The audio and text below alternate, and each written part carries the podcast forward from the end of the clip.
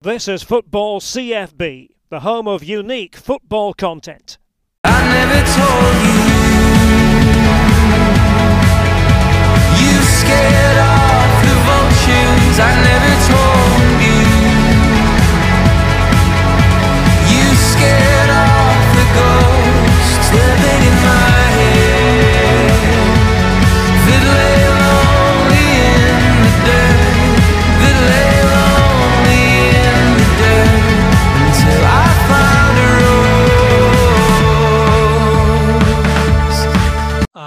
Absolutely delighted to be joined on CFB today by Tom Watt. I recently on the CFB website and on Twitter talked about football documentaries and programs that I really enjoy watching.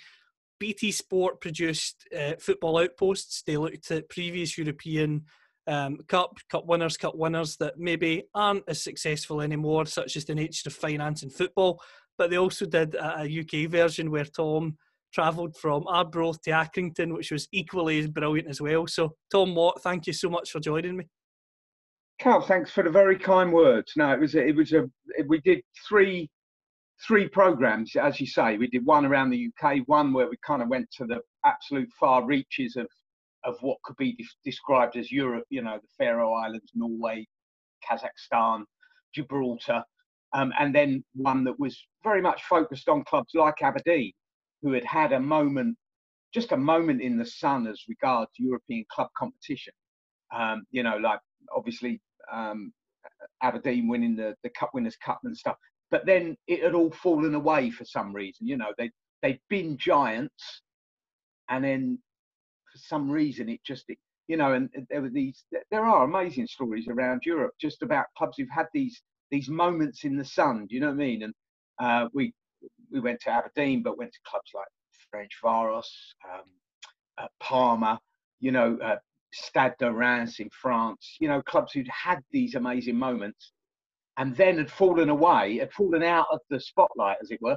Some of them had, had come roaring back, some of them were still struggling, some of them had, had kind of disappeared into sort of political infighting and you know it was it, it was just a but what they all shared was they'd all had this this one great moment in the sun you know they'd all they'd all won a, a, european club tournament when it comes to, to European club tournaments, so much is made of, now, of course, of the Champions League and the Premier League in England or across Europe. If a team doesn't get into the top four, there's there's inquests. It's a crisis at the club. But when you look Yeah. back at the way European football was in the era where Aberdeen, Bucharest were winning were winning the tournaments, for me there was something more magical to that than there is now. Would would you agree with that assertion? Well, you know, that's um, you see, I feel like that, but um, you know, uh, it's interesting to see someone as young as yourself, Callum, saying that. You know, because you will have been brought up on Champions League, on yeah, Premier League, as you say. You know, these these big, these massive kind of super clubs in in in big European leagues competing in massive European competitions. Where I grew up on something else altogether. You know, my um, I, I grew up watching Arsenal, and the first thing, you know, the first trophy Arsenal won in 18 years or something. And the first I saw them win was in 1970 when they beat um, Anderlecht in the final of the Intercities Fairs, what was then the Intercities Fairs Cup. And um, absolutely, there was incredible kind of, I thought, incredible romance. Obviously, they were, you know, they weren't competed for on league basis. It was all knockout. Um, eh, I, I, I do think something's been lost, as it were. Um, but that's just, you know, you can't, you can't turn back time. You can't wish the present away. I just, I, I know what I like, and to be honest, the Champions League doesn't particularly. Well, in the Premier League too. Really, they don't particularly excite me. Do you know what I mean? I, I, I get excited by, by stories rather than pound notes. You know, and it's um, it's I, I guess just a different a, a- different attitude to football. But I'm like I say, I, I kind of grew up with football in a very different era, and so it's not like I'm I'm you know I can't stand up and say oh it's not as you know I can't oh, it's not as good as it was in my day. It's different. It's different now. And if I want what what I grew up with. I can still get that. You know, I go and watch a lot of lower league football, and um, uh, you know that's well, the the first football outpost really was about that. You know, about kind of never mind the the Premier League, never mind the kind of the the big buck sponsorships and the the huge um, wage wages and stuff. What about these clubs whose whose real importance is that they represent the the communities they're in the middle of? You know, and um, it is the miracle of the miracle of British football. Really, is that unlike any other country on earth, um, we support this incredible structure of uh, professional football clubs. You know, there's well over a hundred full-time professional football clubs in in England. Just in England, you know, you get past the first 40 or 50, even in countries as big as Germany or Spain, you're talking about part-time. You know, pretty soon you're talking about playing in parks. You know, talking about amateur clubs. Um, but there's this you know, football means that much to that many people, and particularly whether it's Arbroath or Accrington or Cheltenham or Barnet or wherever it is, their club, you know, the club means that much to the local community that that these clubs can sustain themselves, or fingers crossed they can sustain themselves. Obviously, COVID nineteen presents, you know, a challenge to them, um, which isn't a challenge about oh, you know, will we be able to spend 50 million pound on a player this summer because we're a bit short. It'll actually be a challenge to survive. You know, you're seeing clubs like Dover Athletic in the in the National League, full time club in the fifth tier of football, but full time club, um, and you know they're they're struggling because of COVID, and there's lots of clubs like that. So, um, yeah, those those are the stories that I love really, which is why we went off and, and made those football outpost programs in terms of those stories, one of the the recent you could say throwback stories would have been for me would have been Leicester, but such yeah. as modern football, the story of Leicester going from surviving relegation under Nigel Pearson to Ranieri coming in, winning the league was beautiful. And then, as we've talked about when it comes to pound notes in football, the next season, Ranieri, who was the man who who created such a miracle, ends up being sacked, which I suppose shows how football has changed. Where you think back to, to the late 80s, even 70s, if you had delivered a league title for a club like Leicester, you would have at least been given a couple of years after it, even if it was a bit shaky. No, that's true. I mean, but that's, you know, management's like that. You could say exactly the same about Nigel Pearson, to be perfectly honest, who by and large built that team that won the, the, the league for Leicester. And he was the guy that got them out of the championship. He was the guy that kept them in the Premier League to give them a, a platform from which they could go on and and win the league. You know, um, it wasn't Claudio Ranieri who signed Jamie Vardy. You know, it, it, but um, no, you're you're right. But that's kind of um, that that is very much the kind of the short term, and um, there is an incredible churn with uh, with managers and stuff. But you're right. There was something great about the the Leicester story. I mean, obviously it, it, it, it, it's strange, really, because although you know football generally is headed in one direction, people do still love those romantic st- stories, and they kind of they kind of almost um, they they they kind of go on about the romance of those stories, almost in the face of what's actually the fact. I mean, let's let's be realistic about this. Leicester are owned by an incredibly wealthy owner. You know that that's it, it's like everybody kind of always goes about about Bournemouth, the romance about Bournemouth being able. Obviously, they've gone this season, but you know Bournemouth being in the Premier, massively wealthy Russian owner. Do you know what I mean? It still takes, even for for those quote unquote romantic stories to it still takes at the top of the game. It still takes massive quantities of pound notes to make them happen. But um, but you're right, and the, the thing really I think about um, the thing I really loved about the Leicester story was not so much, um, you know, great in football terms. It was uh, it was a great story, but what I really thought was fantastic was just the way that the club's success that season gave the gave the city something you know, to be so proud of, and the kind of the impact of, of that that title win on the East Midlands generally, but obviously on Leicester in particular, you know, was just um, was just fantastic. The kind of you know people who've obviously spent lifetimes um, watching Leicester bounce around between divisions, talking about the good old days of the early 60s or whatever, you know, remembering back to, to kind of um, the days of Weller and Birchenall and people like that. And, and then out, almost out of nowhere, they're winning the league.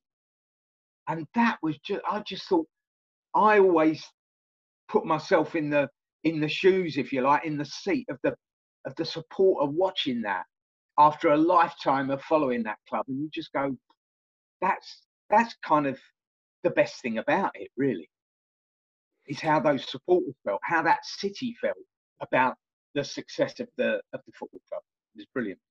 Absolutely, and and another thing that I always think when it comes to football, um, the FA Cup. A lot of people talk about it not being what it was, and I can understand that argument. But for me, I'm one of these sad football fans that I love nothing more when a big club like a Manchester United or an Arsenal get drawn away to a Yeovil Town or a Rochdale, when those yeah, yeah. ties happen in cup competition. Now I know with modern football, these clubs have got massive squads, and you could think Man United will go to Rochdale and win 5 0 or whatever it may be. But I just love those stories because for me, I always get reminded of the, the what ifs. I mean, growing up, one of the things I remember was Havant and Waterlooville took the lead at Anfield. I remember that. It was like 2006 or 7. And even though they went on to lose the game, you just think, for that brief five minutes there in the lead, you think, wow, could they actually do it? And for me, I love those stories, especially even now in the modern game. They just they just make me smile. Yeah, well, I, I think if you um if you kind of rewind to the start of our conversation about European competition and you know the the kind of romance of it, the drama of it, the you know the the common denominator between those that uh, the early eras of, of of European club competition and the FA Cup, it's it's knockout football. Everything is at stake on the day. And look, you know, it's um yeah, I'm a huge fan of the uh, of the FA Cup. Obviously, as an Arsenal fan, you know, it's our it's our trophy. You know, in the history of the FA Cup, Arsenal have won 10% of all the FA Cups. You know I mean? It's something that I think we have a, a particular affinity to. But, you know, even the FA Cup, you look and you go, well, I, I think probably Arsenal this year are sort of the, the first team since Wigan, maybe, from outside the quote unquote top four to win the FA Cup. Um, you know, it's uh, it it does end up being dominated by by the the big clubs. But as you quite rightly say, you have these games, you have these fixtures where the completely impossible could happen. It could happen before the game kicks off. Sometimes it could happen during the game.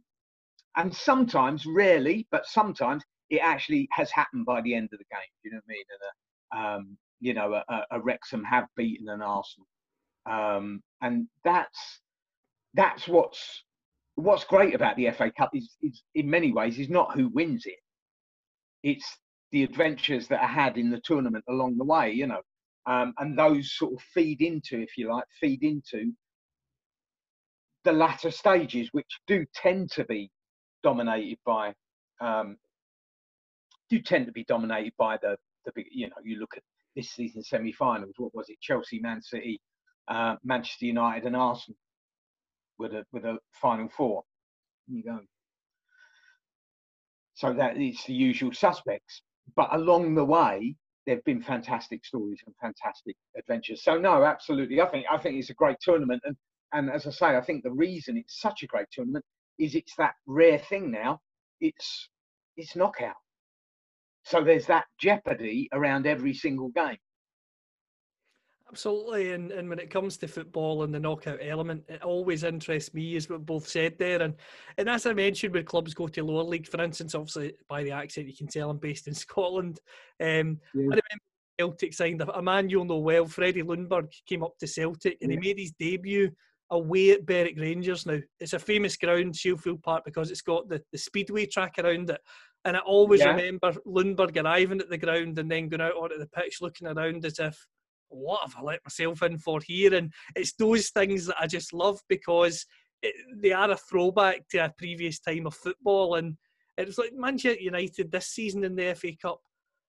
It pains me to remember who it was. It might have been Rochdale, it might have been an Oldham, but the pitch was horrible when they were playing. And Tranmere. Tranmere, sorry, that was it, Tranmere. And they won convincingly, but just seeing the likes of Harry Maguire and and the superstars have to cope with that throwback of a pitch was was was no, brilliant. absolutely, absolutely. And what, and you know, to be fair, what you've also got to consider. I mean, to Manchester United, a game at Tranmere is probably an inconvenience. For Tranmere, you play at home to Manchester United on telly. That's that's a season's income, whether See- win or lose.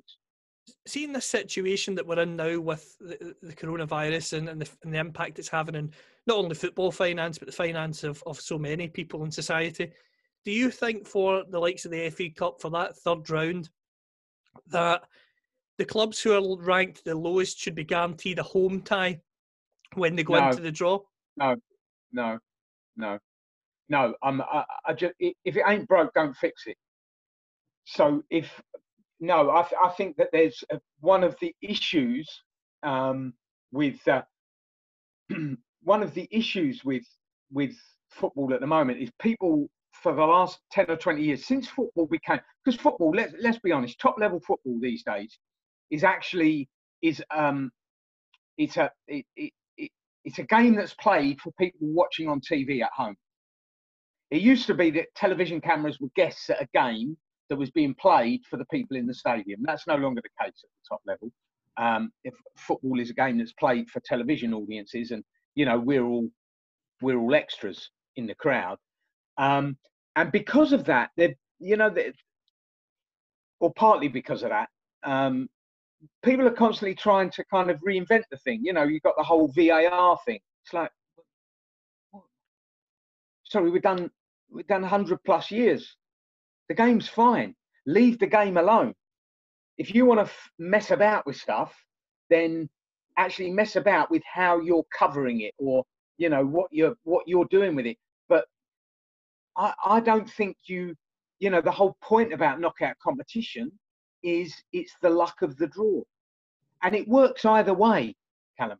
Yes, for a Tranmere at home to Manchester United, brilliant. You know, you're guaranteed it's going to be on television. Um, it's going to, you know, Birkenhead will be absolutely kind of rocking for a week or two leading up to the game. I mean, yeah, absolutely. That's, and the likes of Manchester United turning up somewhere like Prenton Park is absolutely the kind of image that we've got in our head of what the FA Cup's about. But on the other hand, if it had been drawn the other way round and it had been Manchester United at home to Tranmere, that still has a romance for me. You've still got the luck of the draw. You've still got 50,000, 60,000 people inside Old Trafford, which sorts Tranmere out for the rest of their season and means they can continue to represent the people of Birkenhead. So I don't think it's no, no, I really, you know, the, the FA Cup, the format of the FA Cup, I, it it really isn't. It is the oldest and best knockout tournament in world football. Leave it alone. Well, as you've said, if it's if it's not broke, don't don't fix it. So fair play. So thank you for for sharing that view. Um, something else I want to to talk to you about is your writing because you you've been involved in, in, in writing books about football and sport for a long time, and you've also Yeah. been the ghost author of some very high profile autobiographies. Well, a couple of high-profile autobiographies, really. Um, just uh, David Beckham, obviously, for obvious reasons, is high-profile, um, which we did. That's quite a while ago now. That's 15, 16 years ago. We did that. It was we actually finished um, just on the just as as David left Manchester United and moved to um, to Real Madrid. So that that takes you back to how far far far back that book was. Um, but then, yeah, last year um, I did a book with a guy called Andy Woodward, who's the first person to blow the whistle on, you know, to go public about um, child sex abuse in football. Um, and uh, obviously, at the time when he first spoke publicly to the Guardian newspaper, there was quite a lot of kind of uh, publicity around it, and you know, obviously, it was a a shocking story which did kind of change the landscape. Uh, I, I'm, I worry about whether it's changed the landscape permanently or whether it was just a kind of temporary disruption.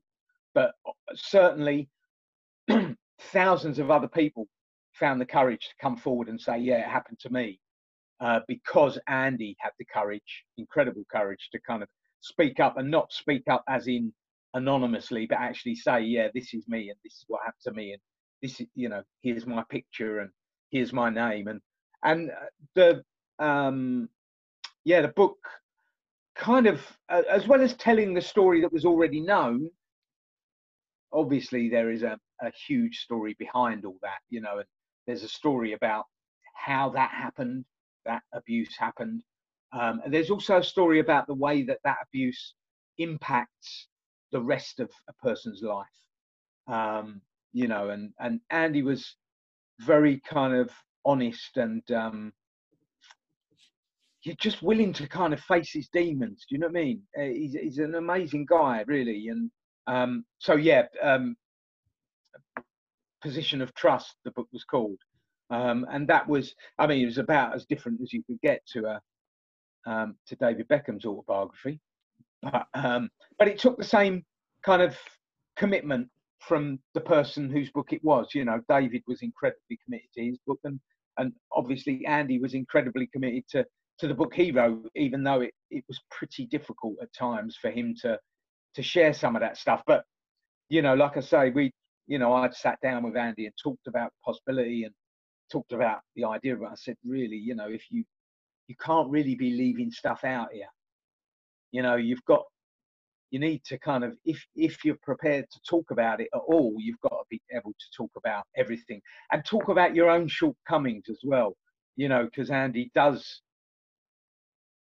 you know, he's very aware of of the damage that was done to him as a person and the way that that has meant he has kind of damaged himself and damaged other people, particularly in in, in relationships going forward. And you know, if it, it, it takes someone quite brave to be able to sort of face up to that stuff. So um, yeah, those were um, those were the two kind of high profile autobiographies, I guess, if, if that's what you want to, to refer to them as. And Position of Trust is just out in paperback. And it's, I mean, it's an interesting one, Callum, because uh, it is an amazing story. And Andy is an amazing guy. And, you know, uh, like I say, was willing to kind of tell his story when that was something very, very difficult. And um, was willing to tell his story in a book, even when it, you know, even when it meant reflecting on his own shortcomings.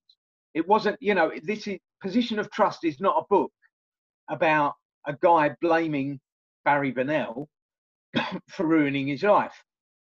Although obviously Barry Bennell did ruin Andy's life, destroyed it.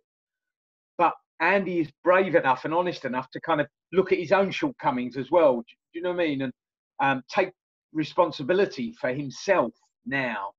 Um, and that made it, uh, you know, and like I say, it's it's one of those. It's a strange one, really, um, because Position of Trust got some incredible reviews.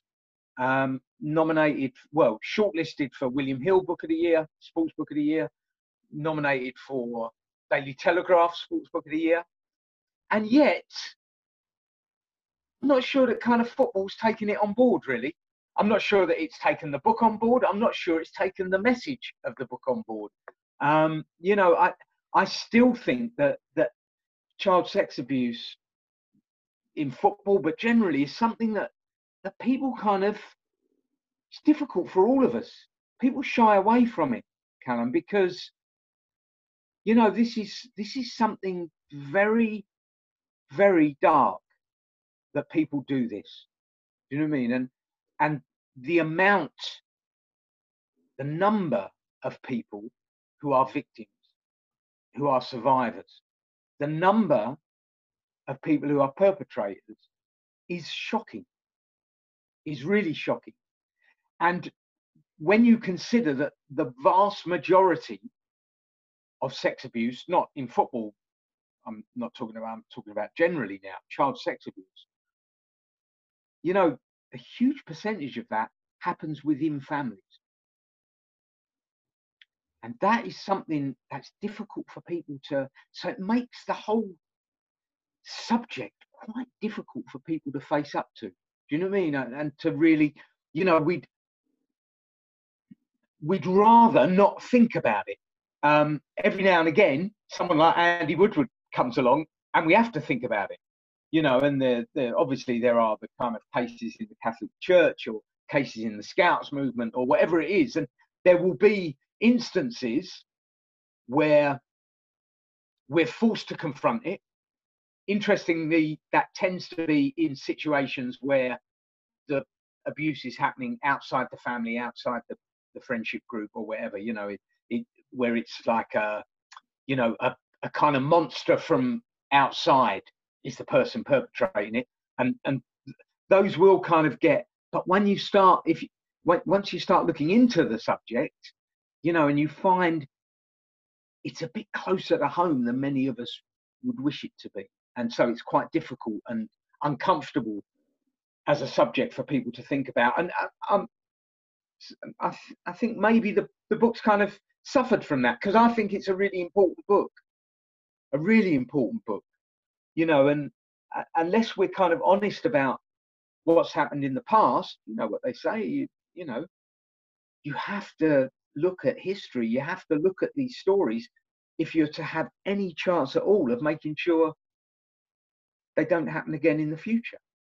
You can't you can't go, oh look, there's a headline, and then kind of tuck it away again under the carpet because it you have to face these things. Um, and um, I'm not sure we are as a society, as a culture, we're quite ready to to face up to everything that comes with stories like Andy. Definitely, I agree with you in the sense that whenever something's a subject that people maybe shy away from, there is that notion of headline coverage for a day or two and then right completely let's move on. And, and that needs to change. I, I was speaking yesterday to, to, to Kevin Harper who was up here coaching in Scotland and the statistic up here, a totally different issue I'm about to mention here, is Alex Dyer at Kilmarnock's the first black manager in the Scottish Premiership since John Barnes in the late 90s, which again, really, when you think about that, it's a scandal within itself, really. But again, no, 100%. A hundred percent, and you know, you look at the games now, and you know, all the players taking the knee before games and stuff, and you know, Sky put up their or whoever BT put up their slate, you know, Black Lives Matter and uh, all that. Which don't get me wrong, great, but it's so easy to kind of do gestures and not actually keep focused and change. Do you know what I mean? To actually make, you know, it's like, you know, to be honest, Callum, it's like, you know, if you if you think about think about the representation of black managers, and you know the numbers in Scotland are, are shocking. Funny enough, I saw I saw Alex Dyer up at. Um, I, I, was working in uh, in Edinburgh a little while before lockdown. Actually, it went amazing game of football actually at um, at Tynecastle. Um, Kilmarnock one three two at Hearts. Um, but you're absolutely right, and uh, the the thing is, you you look at that. The numbers here are exactly the same. You know, the the percentages are exact, and it's like people go, oh, you know, every now and again there'll be a story, there'll be a kind of headline, and you know, oh, we got. But the Rooney Rule, the Rooney Rule should have been in place ten years ago. As soon as we saw in in the NFL that it worked, but here, everybody kind of conspires against that sort of, you know, actually taking the sort of action that you need to take to change things you know, people willfully, and I mean people in football, people in the media, people willfully misunderstood what the Rooney Rule was. You know, and in order to avoid putting it into practice, obviously now the Football Association has, has put the Rooney Rule into place. And, and there is a move in, in the English Football League as well to do that. Premier League, no sign of it at this stage. Um, but You do. You you have to. It doesn't. The problems don't get solved by, you know, a week's worth of headlines or players taking the knee. Gets solved by people being honest enough to really confront the problem and ask why, and then to take on the long haul of changing it. And if you don't want to do that, if you don't really want to look at the problem, and if you don't want to take on the long haul of changing the situation, well, then you've got to be brave enough to say, no, actually, I think it's all right as it is.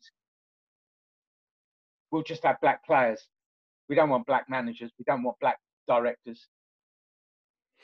Well, as You know, have said, If that, that's that what you feel, because if, if that's what you feel, then be honest enough to say it, and then we can judge you on that, you know, and you can be judged on that on that basis. But don't don't give me headlines. Don't give me you know kind of you know slates on TV coverage. Give me change. Give me change, and the change is there. It's the changes are there to be made. You know, and the same is true in in in the, the situation of Andy and the the thousands of other uh, youngsters who've been been abused um, playing the game they loved. Um, you know, and, and and there's exactly the same. And you know, the FA turns around and says, "Okay, we're going to do a big inquiry. We're going to find out exactly what went on." Just been shelved. The Sheldon inquiry should have been published a year ago. Where is it? No, it's been shelved indefinitely. Oh, well, because you know there are court cases going on. Don't give me that. You don't want to know the truth. Crewe Alexandra don't even bother doing an inquiry. I'm not being funny, Callum.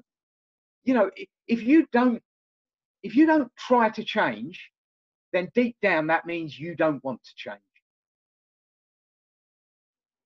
I agree. and that's uh, and that for me is the the thing that that needs to be said more often. And i think that pressure needs to be applied to certain organizations as you've mentioned because in the case of Crewe Alexandra the fact there is no investigation is disgraceful. And that really is a scandal in itself. And and, and, and as you've said if they come out and say look what happened in the past we think it's been addressed blah blah blah I'm not saying I would agree with that, but at least their point of view would be out there and people could judge them accordingly.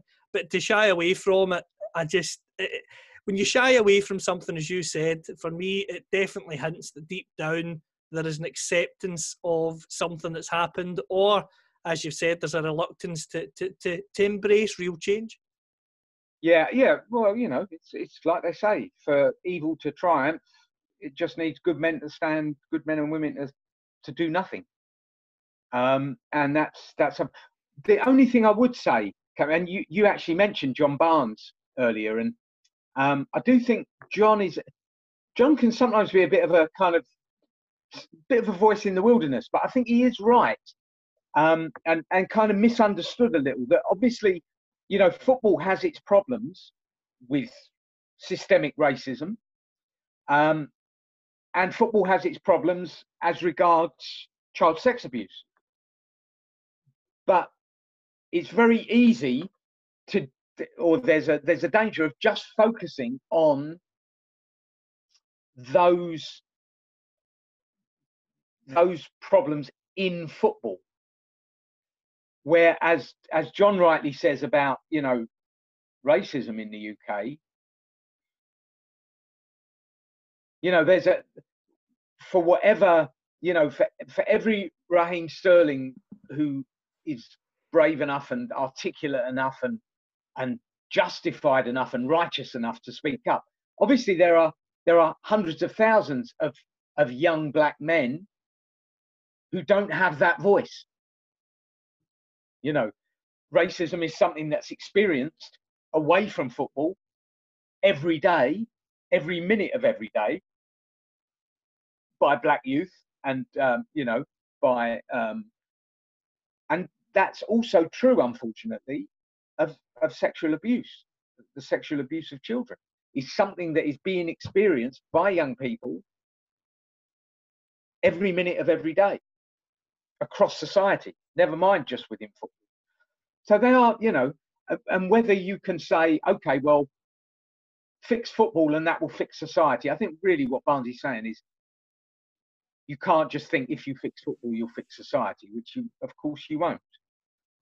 Um, that's not an excuse for football not to try and fix itself, but obviously there are big things that need fixing in wider society as well. And I think that's that's a point that, that John tries to make as often as he can, and he's, he's very articulate in making. And I think he's absolutely bang on. Um, the, you know this because it, it, again, it's easy to go, oh look, it's football's got a problem. Football's got a problem. No, we've all got this problem. Whether the problem is racism, whether the problem is child sex abuse, we've all got that problem. It's manifest in football. It's, as it were, acted out in public in football, but it's there. It's everywhere, you know, and that's um, that's something that I think John tries to remind people, and he's I think he's absolutely right. One of the other projects you've been involved with is with someone who I've got a lot of admiration for, and that man is, is Tony Adams, because especially in society now, I mean, I've been honest and open about my own mental health journey. Lots of, of, of others have been as well. And for me, for progress to be made, whether it's alcoholism, whether it's drug abuse, whether it's mental health issues, whatever it may be, for progress to be made, you need people to to be willing to, as you've mentioned with Raheem Sterling, talk about their experiences, be an open book, and say, "This is how it was." No, no hiding it. Whether it was to do with whether it's panic attacks, whether it's to do with the fact that your alcoholism was brought on by X, Y, and Z. Until people yeah. share their stories, it's hard to, to really resonate with society as a whole. But for me, Tony Adams is someone who has really been open and honest about his struggles. He's talked about addiction. He's talked about despair. He's talked about what it's like to be in recovery and try and be on, if you want to put it this way, on a road to redemption. So for me, I think he's someone who I find really inspiring because he's, he's a guy who was England captain. He was a captain of Arsenal. He had the world at his feet, yet he still had issues. And that really resonates now more than ever in society where it doesn't matter what your bank balance is. It doesn't matter that you have been been married for 40 years. It doesn't matter that you've got your dream job. You can still be impacted by yeah, mental yeah. health or or other issues that come with everyday life. Yeah, no, absolutely. And um, you know, the thing with Tony is, um, I mean, you're right. Yeah, absolutely. He's talked the talk, but he's walked the walk as well. You know, the um, the um, the the the royalties he earned from his first book, um, Addicted, which told exactly the story that you've just um, been been talking about. Um, you know, he took those royalties and he created Sporting Chance, um, which began as a, a, kind of a way of helping other sports people deal with specifically with addiction issues, although it has become much wider than that now. But you know, he told his story, and with the money he earned from telling his story, he created Sporting Chance. Which, to be honest, I mean, you know, I, I, I just I can't I can't tell you how much I respect and admire Tony. Um, and in many in many ways, don't get me wrong, you know, here am I, you know, an Arsenal fan who watched his whole career and you know was was there and you know just the greatest captain Arsenal's ever had, and that you know, fantastic. But when I look and reflect, and I think sporting chance, that's an achievement. That's an achievement. Do you know what I mean? You go, don't get me wrong, Tony has been responsible for some of the greatest afternoons and evenings, as a footballer, I'm talking about, Greatest afternoons and evenings of my life. No question. Absolutely brilliant. But whatever happens in football, you win games, you lose games, you win trophies, you miss out on trophies, whatever it is, you have a good career, you have, you know. Sporting chance, talking about saving people's lives. And I, I don't mean that, I'm not, I'm not talking in a literary way. I mean, actually, people who would die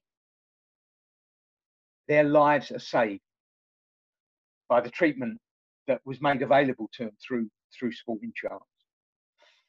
And that is whatever Tony did in his career as a footballer, Sporting Chance is an incredible, incredible achievement. Um, and the fact that it's, um, you know, it's interesting. Obviously, there has been a real kind of focus this year's FA Cup final, heads up FA Cup final, and you know, there's been a, a focus on on mental health and what have you. Well, that's come along, and obviously Tony's been involved in a lot of that because he's not just been talking the talk; he's been walking the walk. Sporting Chance have been walking the walk for 20 years. Our organisation has been trying to help for 20 years, and it's gone from a you know a small residential facility down in Hampshire to uh, uh, education. Well, goes across all sports now, not just football. Reaches every kind of professional club with education programs. And of course, now, although addiction is at the core of the thing, that was what it started with, you know, Sporting Chance. The Sporting Chance Clinic started as an addiction treatment centre, which was focused specifically on the needs of professional sports people. That has now spread so that now, you know, any sports person, past or present, can phone Sporting Chance and within an hour, they're talking to a counsellor whatever their issue may be. That's an achievement. That's that's a thing to do with your life. So you're absolutely right about Tony, and and you know it's just I've obviously I'm, I've known Tony through really through football, through um, uh, you know uh, no, I, I, haven't got to know him through sporting chance, it were. I, I, I, know Tony. We live quite near nearby each other, see quite a bit of each other. But you know, obviously, I've been able to to just sort of help a little bit, really, uh, tiny tiny little bits around the edges. You know, just making little films about what sporting chance do, and um, we've we've got a, a podcast series which was recorded before lockdown of people basically just telling their stories, you know. Um, and that's you can get to that, you access those, although they are Sporting Chance podcasts, but you access them through either the Sporting Chance website or through Tony's own website. So eh, you know, help with little things like that. And obviously, Tony has had he's done some very very interesting things in football at the same time. Do you know what I mean? Was built a club from nothing in in Azerbaijan, um, and uh, then was a kind of sporting director across a, uh, several clubs owned by um, a Chinese investor for uh, for four or five years. So that you know he has continued to have a very interesting football career, which I've I've also you know went out to Azerbaijan a couple of three times, made films about what was going on there at the club and what have you. And you know he's just someone I really uh, you know I can't can't tell you how much I respect and admire him. But Sporting Chance is a, a, an incredible, incredible organisation and uh, has been driven by him, and it's continuing to grow um, and continuing to kind of just. This is what I'm saying. It's all very well. A heads up FA Cup final is great. Don't get me wrong. Doing a little two minute video about the importance of mental health. Let's talk to each other. Don't get me wrong. That's great. Sporting chance is 20 years of hard graft. And you can't say something, you can't badge something and then leave it and go, oh, well, that's all right, then we've, we've kind of done that. Sporting chance, and not just Tony, but, you know, the staff and, and everybody involved, and indeed the people who've been through sporting chance themselves. That's 20 years. That's 20 years. And it's every day every minute of every day to affect change in people's lives. It's not something that happens with a kind of, you know, in the space of a TV advert. You know. Spot on. Um, and Tony's got that. He's got that drive. He's got that commitment. You know that obviously is driven by his own experience. You know, Tony is still at meetings every week AA meetings. I mean, you know, he, he knows. You know, recovery from addiction is a is a daily a daily thing. You know, you, you, I think if with an addiction, you wake up every morning and the first thing you have to think is, I'm not going to have a drink today, or I'm not going to have a bet today, or I'm not going to whatever it is. It's it's not something you kind of just go, oh yeah, I think I'll stop. Oh yeah, I'll stop betting. It's not how it works. It's every day, every day for year after year. And Sporting Chance have had that staying power. You know, just talking a bit about mental health online or doing, you know, renaming an FA Cup final. Don't get me wrong, I'm not criticising it. I'm saying that's all great and it's all part of the process. But don't for one moment think that's enough because it ain't.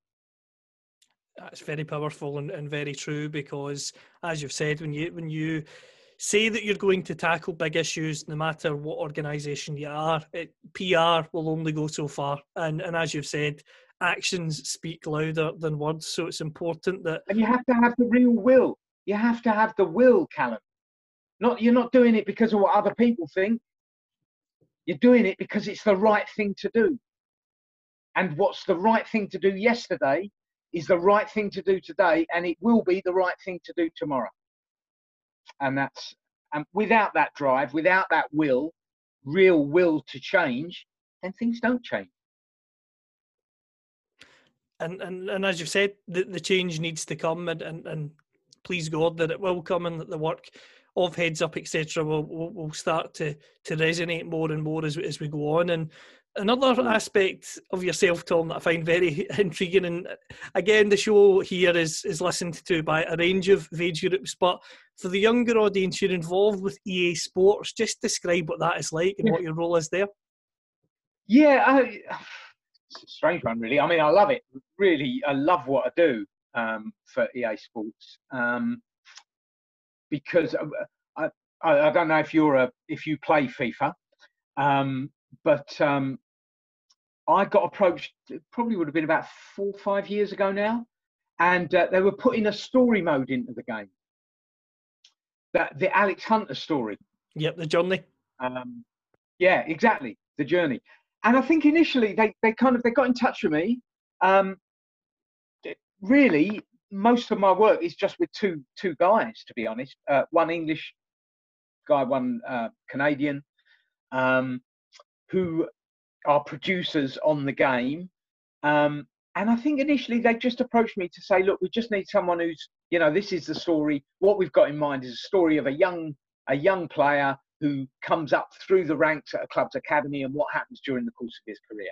And you know, obviously, the idea of a journey mode is that rather uh, of a story mode is that rather than just play the games, you play the games in the context of a story. You know, um, so that you have characters, you have drama, you have jeopardy, you have scenes like you would in any TV or film or uh, book or whatever it is. Um, and um, I think they just wanted someone who, still don't know quite how they found their way to me, but they wanted someone who who could perhaps give a bit of advice on on keeping it credible, keeping it true to the reality of of, of football, um, so that you didn't have people playing and going, that's that's wrong. That isn't how it happens. That isn't the numbers. That isn't the statistics. That isn't the that isn't the kind of relationships that exist. You know, it's just a sort of just someone to kind of check the credibility of the story, really. Um, and um, which was fine. That was great. But I kind of got involved, and I, you know, I, I loved it. I absolutely loved it. And so I actually got involved in not just checking the story, but actually creating the story in the first place. So that's been really, really good. And so we did three years of Alex Hunter, and then we did obviously they then kind of um, did Volta, which is the sort of reinvention of, of um, FIFA Street that came in. Uh, what would that have been? FIFA 19 or FIFA 20? FIFA FIFA 20 was was Volta. Um, obviously, I've done a little bit on that side with FIFA 21, but there's not.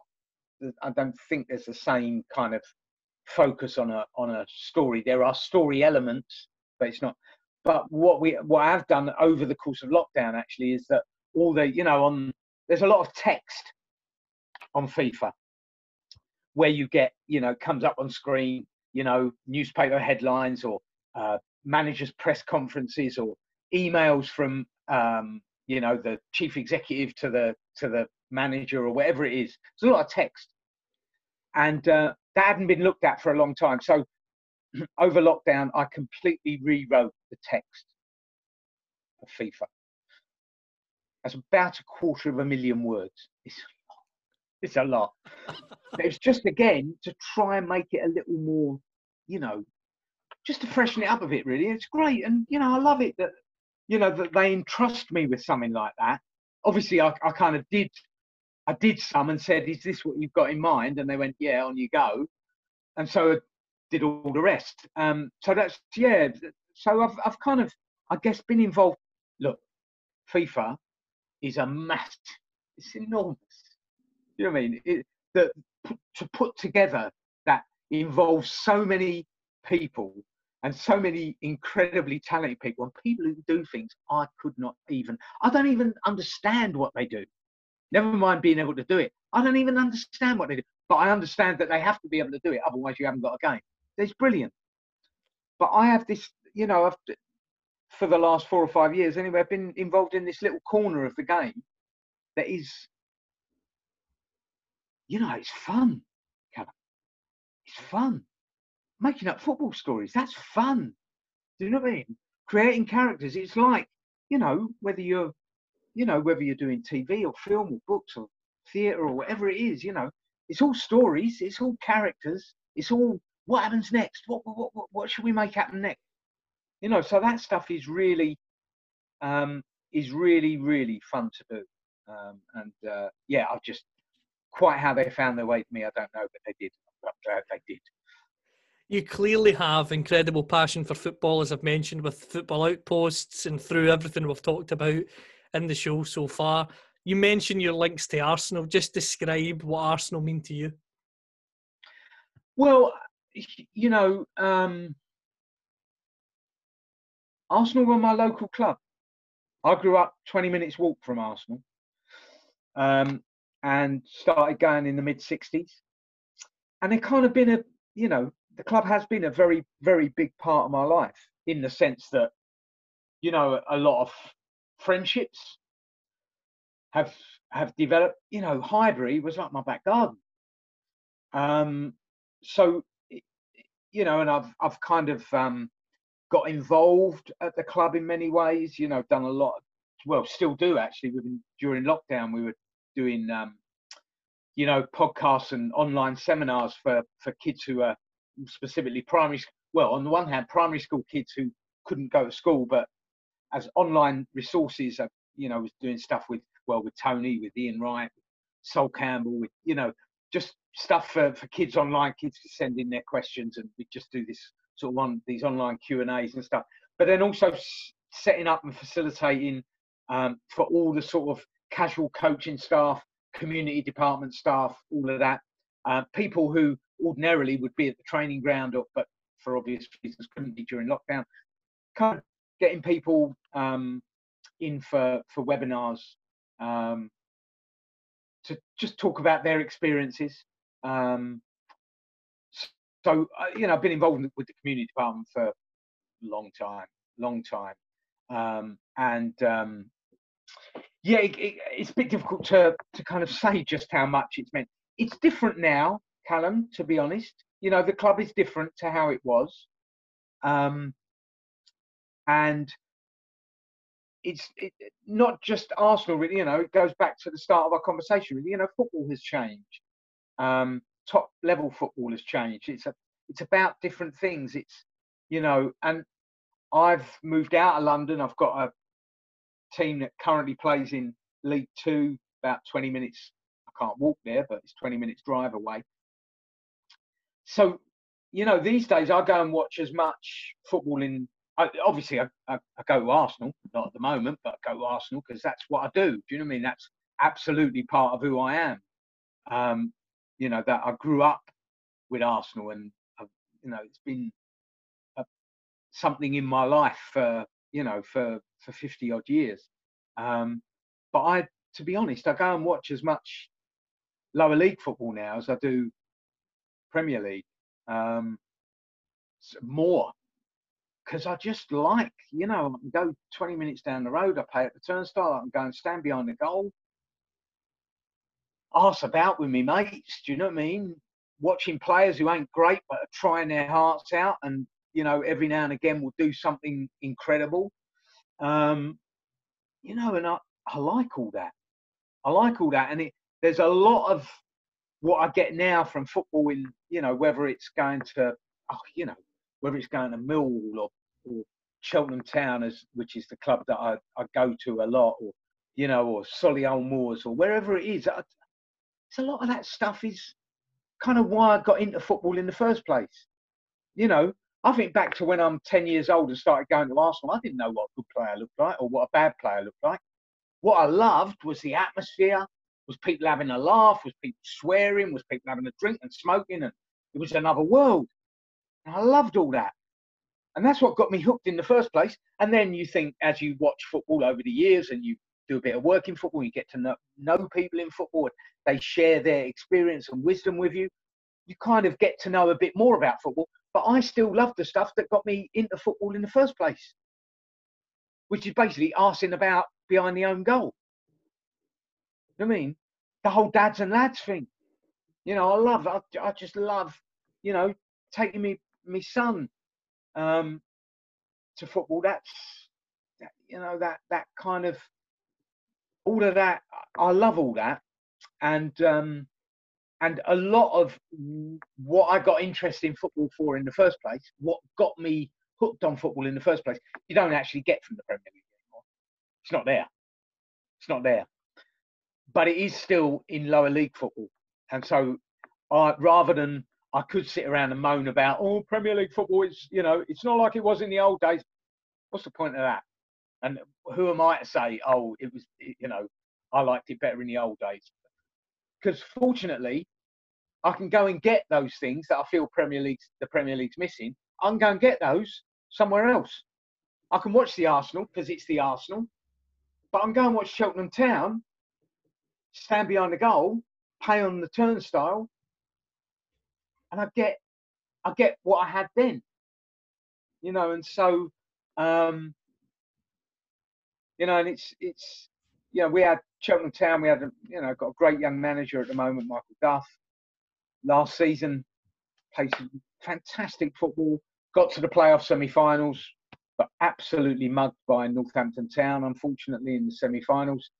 But um, but I'm I'm thinking, do you know, I'm more like a kid at 60 odd behind the goal at Cheltenham than I ever am now at Arsenal. At Arsenal, it's all kind of, it's all a bit grown up, isn't it? You know, one, you're paying grown up prices. And with that, you know, and you, you're kind of sat in your seat and it's, it's different. It's, um, you know, you feel more like a customer, less like a supporter. Standing behind the goal with your mates and having a laugh, you know, and you know how important that club is to the people for whom it's it's important, which is goes back to football outposts. You know, whether it's you know whether it was Arbroath or Carlisle or you know uh, Rushden and Diamonds or Gillingham or wherever. That that kind of you know, there's only three three and a half thousand people go and watch Cheltenham. I know three and three and a half thousand really matters it really matters, and it's what we're about, you know. Um, you know, they had a great, there's a great kind of phrase that goes with the club that you know, they don't say made in Cheltenham, they say made of Cheltenham. We're made of Cheltenham, and that's, you know, and and and that kind of thing. I, I love all that. I really love all that. I mean, you know, I just helped out. They did a a shirt launch recently, and I just helped out with the script for the for the video, you know, which was basically nothing to do with the shirt. it was all to do with the clubs and the town's experience of COVID and how now the club and the town need to kind of help each other to recover from. co- It's great. This stuff is great. So yeah. Um, sorry, what did you ask me? I've got, I've got a bit. I, I went off a bit there. We were probably talking about Arsenal. I've ended up what, talking about Cheltenham Town, but Um, right. I'm glad that there's Cheltenham Town.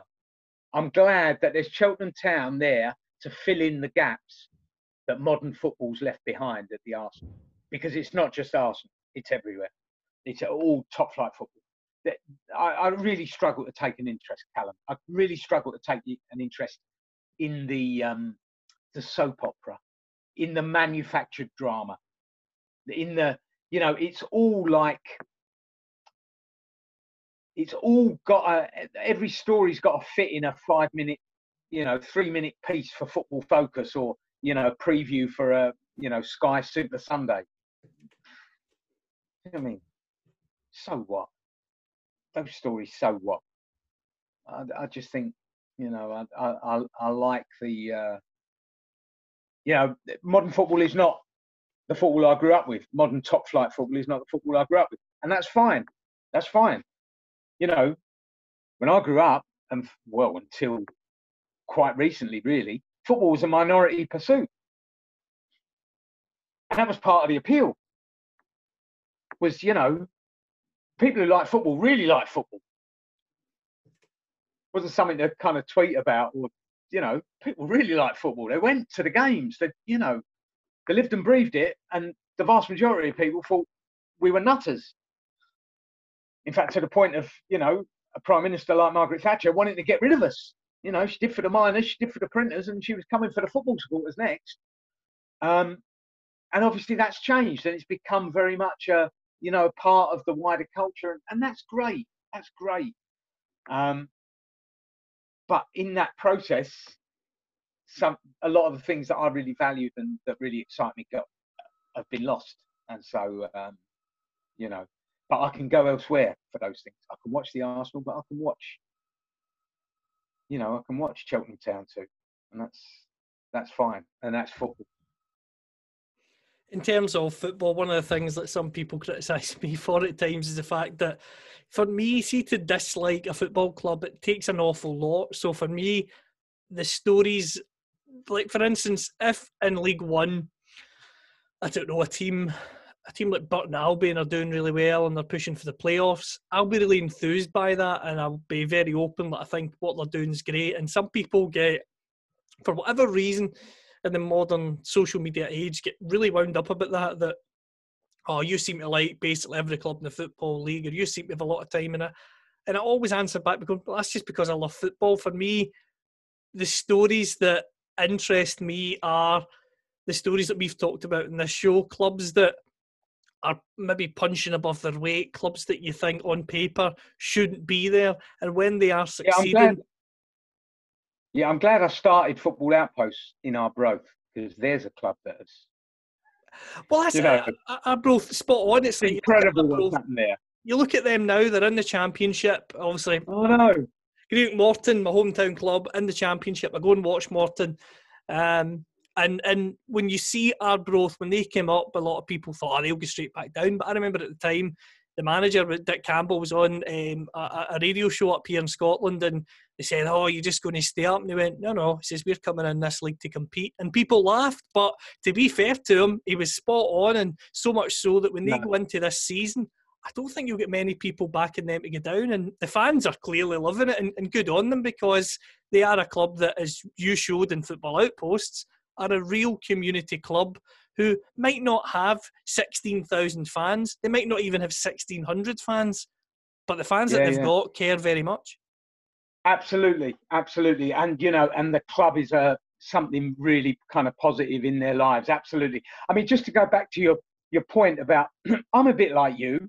I love a good story, um, but I do think, and I, I kind of sympathise with the people who have a go at you, Callum, is that I am. One of the things that kind of makes my heart sing is when people say, "Oh, I just love a good game. I just love football." And for me, f- football, to be perfectly honest, you know, the flicks and tri- look, I've been lucky enough to watch some of the greatest footballers ever to play football on these shores. You know, I've seen Thierry Henry playing football. I've seen Liam Brady playing football. I've watched Dennis Bergkamp playing football. Do you know what I mean? I, so don't get me wrong, it's great. The very best people doing what they're good at is is always incredible. I actually don't think that's what football at at its heart. I don't think that's what football's about. For me, football is about them and us. Football is about my lot versus your lot. So I'm the kind of person who, you know, I'm I'm walking past the park and there's a game going on. Um, 20 kids playing shirts v skins in the park. One, I love football so much I'll stop and watch. And two, within two minutes, I know which side I want to win. I've taken a side. Do you know what I mean? I've taken a side. And that is absolutely, for me, that's absolutely at the, at the heart of football is that kind of them and us thing, you know, that you go to football and it's not to watch. If you sit down on a Sunday afternoon to watch teams that you're not particularly associated with as entertainment, well, then of course it's the flicks and the tricks and the skills and the, you know, the personalities. That's what keeps you watching. I'll go and watch football. I, you know, I'm not a great one for. I'll, I'll, I'll watch Arsenal on telly if I can't be at the game for whatever reason, like the cup final on Saturday. But I'd, you know, I'll always go for a game. I'll always go. And there, I think it's always, you know, you always, you want to, when a goal goes in, you want to be up and cheering. And I don't mean up and cheering because, wow, that's a great goal. I mean up and cheering because we've scored. You know I mean? So I always want a, a, a we. And of course, you know, we can't be, um, you know, you can't pretend otherwise. It's in football like in life. We, a lot of the way we identify ourselves is by saying not what we are, but we say what we're not. So Arsenal supporters, we're Arsenal. That's part of it, but it's also that we're not Tottenham. You know what I mean? And so that kind of so I do think that partisanship is is very very much part of. But I don't see why that stops you. Um, I don't think that stops you, if you like, taking sides and, and enjoying that um, that that whole them versus us, my lot against your lot um, element of football, which is which is uh, for me is is massive, massively important for the game as a as a spectator sport. No, absolutely, and I think uh, the, to to to respond to that in terms of, for instance, whenever you get into the playoffs, um, whether it's down south, whether it's up here, there's always a team because again the interest for me is in the stories and just in the game itself. So, but despite that, there's always a team out of the four. If it's Cheltenham, Coventry, Peterborough and Burton, there will be a team out uh, in there who, for those playoff games, because of the story or whatever I've, I've been drawn to, I'll go, right, that's my lot for this playoff and I hope they go up. Yeah, yeah. No, that's true. You do find yourself getting stuck every now and again. You know, I, we had um, the championship playoffs just recently, Swansea versus Brentford. I was really struggling. I've, you know, I've been doing stuff at Brentford for years and years. Not so much now, um, although there are still a lot of people working at the club who I absolutely think the world of. And, and obviously, it is a great story what Matthew Benham has, has brought to the football club and, you know, the way they go about their It's, it's really, you know, it's a really, really positive story. And like I say, I've been going to Griffin Park for 30 odd years on a pretty regular basis. Um, in fact, this season is probably the first season in 30 years that I haven't been to a game at, Griffin Park. But Swansea. Do you know what I mean? I've started going down. I've got a really, really good mate who works down there, and it, it, it's just sucked, the place has just sucked me in. You know, the Jack Army, they've just, I just love going. Now it started with going down there to watch the Arsenal when Swan, Swansea were in the Premier. We did filming with Swansea for the first Football Outpost film, you know, and interviewed Leon Britton, who played, you know, he's still involved at the club, but you know, played at in every division for uh, for Swansea, played in the game that kept them in the football league. Do you know what I mean? And we went back to the old vetch and talked to him in what was the centre circle at the old vetch and stuff. And, yeah, how can you not get sucked in? And you know what they've done this season has been unbelievable. You know, you go, you know, they lost their two best players, Oli McBurnie and, and, and Daniel James. They lost their manager, Potter, to Brighton, and yet they got to the playoffs. You go, so I'm watching Swansea v Brentford and I'm struggling. I'm struggling on the them versus us front, to be perfectly honest. So every now and again, you know, you, you get you get involved with with clubs and get involved with their stories, and you find when they come up against each other, you don't really know which way to turn. Um, but um, you know, you probably wish you were watching the other semi-final instead. But no, it's, it's but it's great all that to to kind of you know be aware of the story and uh, get so that every game you get under the skin of games. You understand what games mean. Um, and what games mean to the people who are paying to watch those games being played. And um, I love all that in football. Absolutely, it's uh, the game, as you've said, the them versus us, the stories, the romance. For me, uh, and as you've said as well, that's what the game's all about. And just before I let you go, Tom, I'm conscious of your time. Um, just where can we can we access your work? I mentioned the fact that Football Outposts was on BT Sport the shows are, are, are replayed quite quite every few months. I, I, seem to got I've got them on record because I'm one of these people that likes to go back to them on a on a cold rainy day. I have to be honest. Um, but yeah, well they do it. To, to be honest, they do they do kind of sneak them out really, but I, I never know when they're going to be. And you know, those are quite old now. Those films, you know, they're from several years ago, and it's great that they still kind of make sense if you know what I mean. You know that it doesn't matter that Arbroath are now in the championship. Football outposts still makes sense with, um, you know, when Arbroath have, have still never got out of Division Two. It, it still works. Um, and there's there's another one you might want to keep an eye out for. The not Football Outpost, but I did. Um, I um, I produced the. Uh, it, incredibly, it's the first ever full length documentary about refereeing. Can you believe that? The first ever, you know, a, a kind of hours documentary or 50 odd minutes documentary. It's called Ref Stories from the Weekend and just looked at, you know, refereeing at every level of the game and, you know, in every different parts of the country and um, the process becoming it, it was a piece of work I'm really, really proud of, really proud of. And incredibly, nobody had ever done it before. Um, so that's called Ref Stories from the Weekend. So yeah, they're you know those do turn up on on BT Sport, I guess, fairly regularly. I'm not sure. Um, I'm not great at, you know, I haven't got a sort of, you see, I know you're all, you've got the website and you've got this, you've got all your sorted, you know, Callum McFadden Intergalactic, you've got it all nailed down. I, I'm not great on all that, do you know what I mean? If you want to know about the books, go to Amazon. If you want to know about the films, don't keep track of, and I've, I've just finished work, I'm finishing up on a new TV series that'll be out at some point in in the coming months and stuff.